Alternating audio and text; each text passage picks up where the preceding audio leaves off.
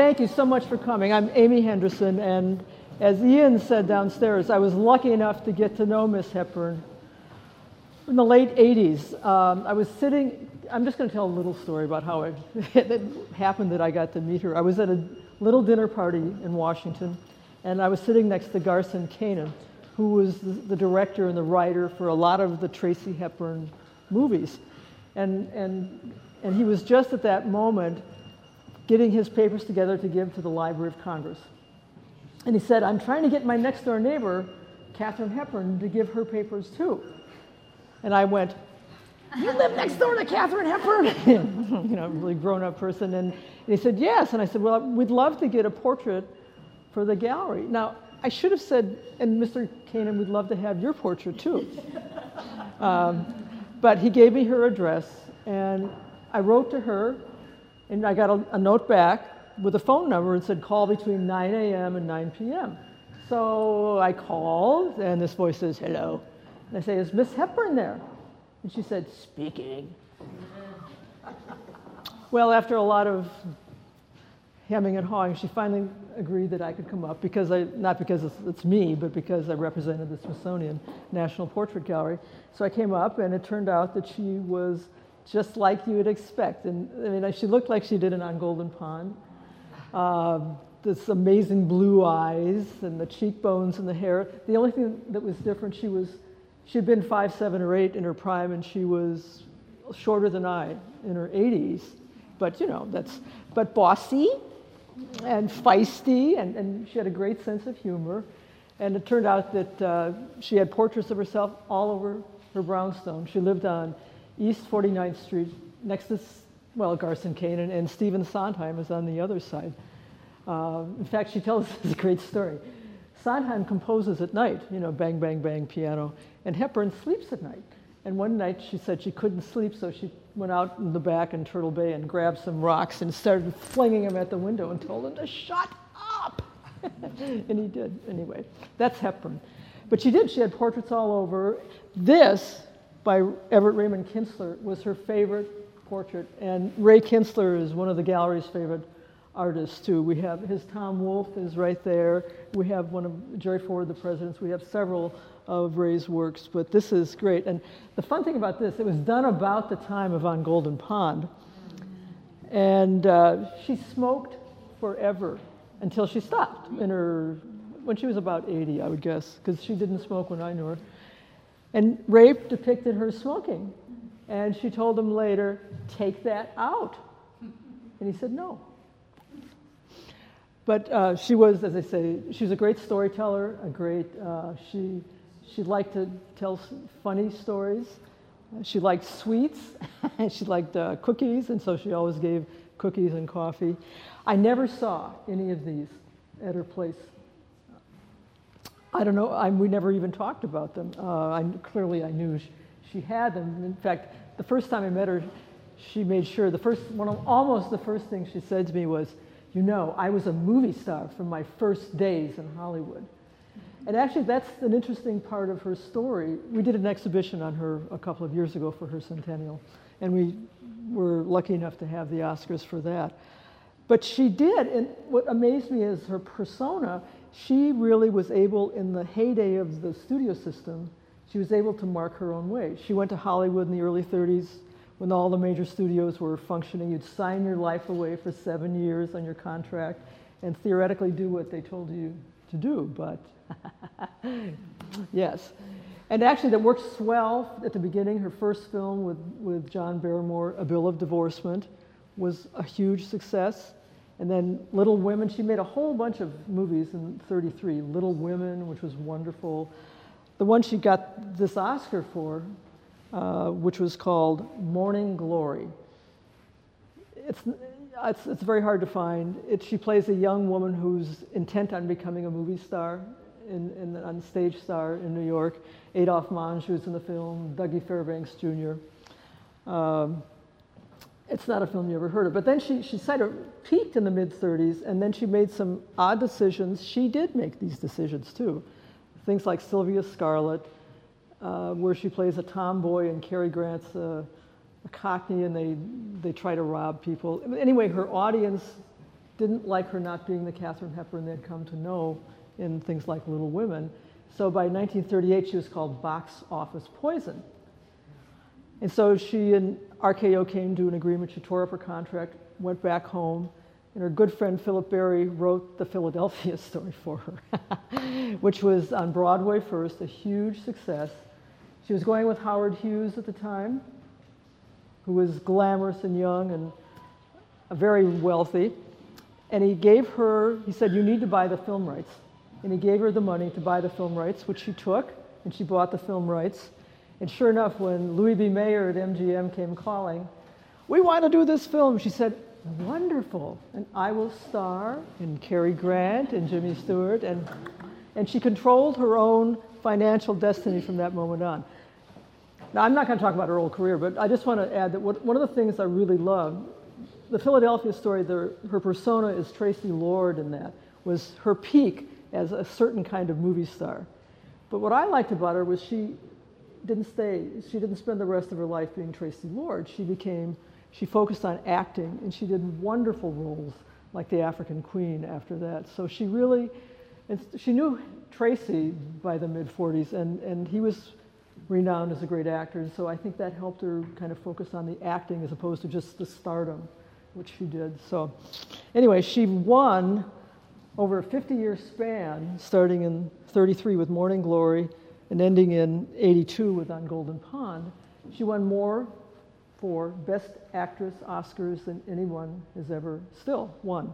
There are 11 actresses who have won a couple, but even Meryl Streep, we love Meryl, but uh, she's won one Best Actress and one Supporting Actress, and then been nominated 140 times. But um, so this is an amazing record. I want to talk about the Oscars a little bit. The Academy of Motion Pictures was formed in 1927 by Louis B. Mayer and some of his, his buddies who ran other studios. The major studios were during the silent era, from the teens to the mid 20s, the major studios were kind of shaken down. So you had about five major studios by the time Talking Pictures came in 1927. And they formed the Academy not just to celebrate themselves, but to prevent the unions from taking over. So it was a very interesting kind of thing. And, and uh, the director of art at MGM, Cedric Gibbons, sat at the Biltmore Hotel at lunch one day and drew the Oscar shape, the basic shape, on a linen tablecloth. And he turned it over to George Stanley, this Art Deco sculptor who did the statues at the Hollywood Bowl and things like that. And he produced the statuette. And this is an Oscar statuette. It was originally done in bronze, and the Academy tells me it was gilded at the beginning, but it just wore off, the one, this one. He's standing on a, can, a film canister, and there were five segments for the original Academy Awards. There were uh, directors, producers, writers, actors, which included both men and women, and technicians. And the academy was really small. Now it's got you know 6,000 people that vote, but in the, in the original bunch, I think Mary Pickford and Louis B. Mayer, Mayer kind of, they'd have dinner parties. I mean, Pickford was a major business presence too in Hollywood at this time. And they'd kind of decide who was going to get what. So the original Oscar, now this one, really, the statuette didn't have a name when it was created. It was the statuette.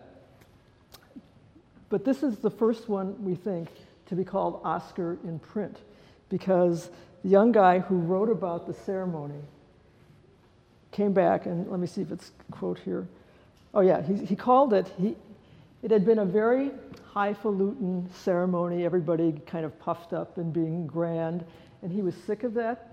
So when he got back to file his story, he, there was a, a word, a name in vaudeville that people, like you're on the stage and says, hey, Oscar, you got a cigar. And so the, the name Oscar just came to him while he was typing. And it, so he wrote that Katharine Hepburn last night won the Oscar for her performance in Morning Glory. And that's the first reference to the name and the statuette. And it, then Bette Davis the next year kind of took it on she claims that she invented it because, oh, she says, Oscar's butt looks like her husband's butt, and his middle name was Oscar. But, but my story is the first one in print that we can prove. So, so this is the first one.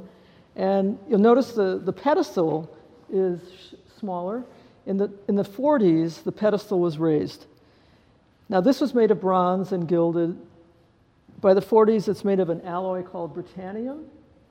And then it's dipped. It has, it's dipped four times. It's dipped first in copper, then in nickel, then in silver, and finally in 24 karat gold. They each weigh eight and a half pounds, so you know, you feel like you're actually holding something of merit.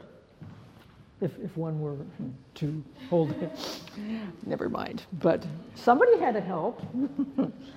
and um, okay, so the second Oscar she won, then there was this huge gap. She won the second one for Guess Who's Coming to Dinner in 1967 with Spencer Tracy. And that was his last film. Actually, he died two weeks after they stopped production because he, his health was so bad. And then two years later, she won for The Lion in Winter, which co starred Peter O'Toole. And the last one was for On Golden Pond in 1982. So that's quite, quite a, a range. But I don't know where she kept them. Anyway, so we had them, we borrowed them for the exhibition. And the estate, bless their heart, liked the idea of them being paired with her favorite portrait so much that last summer an agreement was drawn and we were given the Oscars. They're ours. Is the cat. Yes. Yes. yes. And the Academy's probably ticked off with me, but because they were going to go to the Academy and I didn't beg or anything like that, but the Academy doesn't show, they don't have exhibit space and they would be put away. And the estate thought this is great to be able to show them where the, the year we had the exhibition, we had a million people come through the gallery. So this is a wonderful combination. So that's the story of the Oscars and Hepburn, yes. Was the estate family? Well, it's no, which is interesting. There's not much family left, and the, there's a niece, Katharine Houghton, who's in her 60s now and a writer. She does, she's a performer. She was actually in uh, Guess Who's Coming to Dinner, right, with her Aunt Kate. Um, but the brothers are, and the sisters, there were six. This was an amazing family. There was in Connecticut. Her father was a physician. He was a pioneer in the campaign against venereal disease. The mother was a suffragette. They had six children, and it was a pretty, you know, gung ho, crazy, eccentric uh, family. But uh, no, but the estate, there's a lawyer, an executor, and a woman, Cynthia McFadden, who was ABC News. Cynthia McFadden was very close friends with Miss Hepburn and lived in her townhouse for a while, and Miss Hepburn threw a marriage ceremony for her. So Cynthia's on the estate too. And I think it's pretty much those two people that, that helped.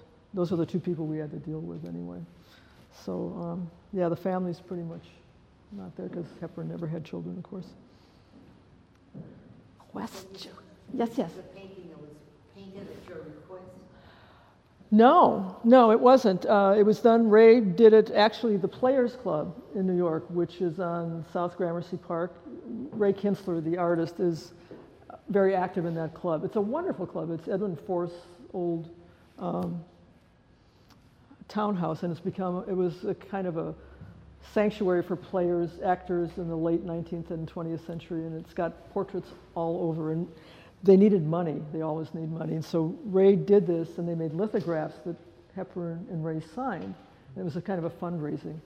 But this portrait was, um, he actually never gave it to her. but, so he gave it to us after she died. That's kind of how. But her house was, I mean, there were four stories of her townhouse, and, and there were, because she knew artists her whole life, in her bedroom, there was a portrait by Cecil Beaton, the Hollywood designer. There was a watercolor of her with short hair from the 30s. Uh, she knew sculptors, so there was some sculpture of her. But it, no photographs. It was all paintings or sculptures, but it covered her, her life. And I don't know, there's a warehouse. She really wanted a museum, but she didn't want to fund a museum. and so there's a kind of, for the exhibition, I wanted to, one of the things I really wanted was her red sweater that she always wore around her neck. And um, I called when we were organizing the exhibition, they had to dig through the warehouse to find it.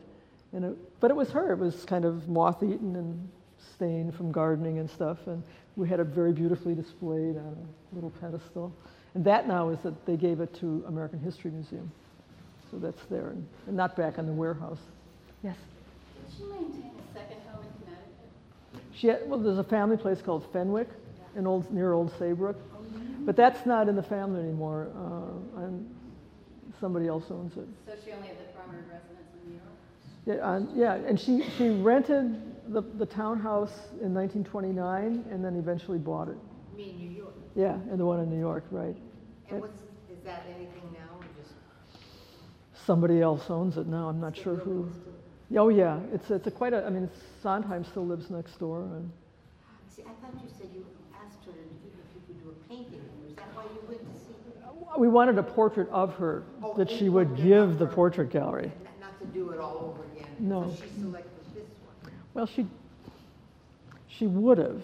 Oh, The, the thing about Hepburn was that, and then this is not exclusive to her, is that even in her 80s, she kept saying yes. Like Garson was saying, you should get your papers and stuff together and organize the Library of Congress or, or whoever. And she kept saying, yes, I'll do that, but she never did. So her will was kind of an adventure because she never, she kind of got a little spacey the last five years, and um, the will wasn't really as specific as it could have been. But, yes. I, I read somewhere, I maybe mentioned this, I walked in a couple minutes late, that she, she never went to the Academy Awards, right? She never went and picked these up. But I also read somewhere that she never, she didn't want them, that she didn't have them. Was that just a myth started by somebody, that she didn't even have them in her possession? Well, I never saw them. She had them, and I think, I don't know what she did with them. I mean, they were probably in a closet someplace or in a drawer. And, you know, she, may, she would have been angry if she hadn't had them. Uh-huh. I mean, I, I keep thinking of 1940, the year she did Philadelphia Story, the film, you know, huge success. And who won the Best Actress Oscar that year? Ginger Rogers and Kitty Foyle. Whoa! And see, the Hepburn, Hepburn and Ginger Rogers were not, I mean, Ginger's a sweetheart, but, and they had been in, in Stage Door in, I think, 1936 or 37 together, and Hepburn was not nice to her. So, I mean, Hepburn was really, not, and she didn't win for African Queen. So, I mean, there are, there are films that she was not happy she didn't win them for. So, but she didn't, you know, I mean, she, she liked having them. yes.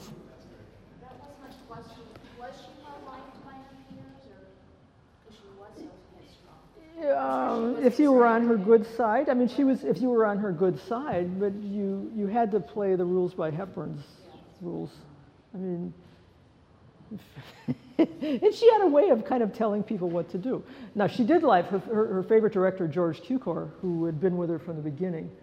Um, they had a wonderful relationship, and she could, you know, tell him what to do, and he would shape it around and she would think that she was getting her way and you know things like that. And sometimes she did but i think to be on her bad side would not be fun. Yes? How many times was she nominated? she i think not as many as streep.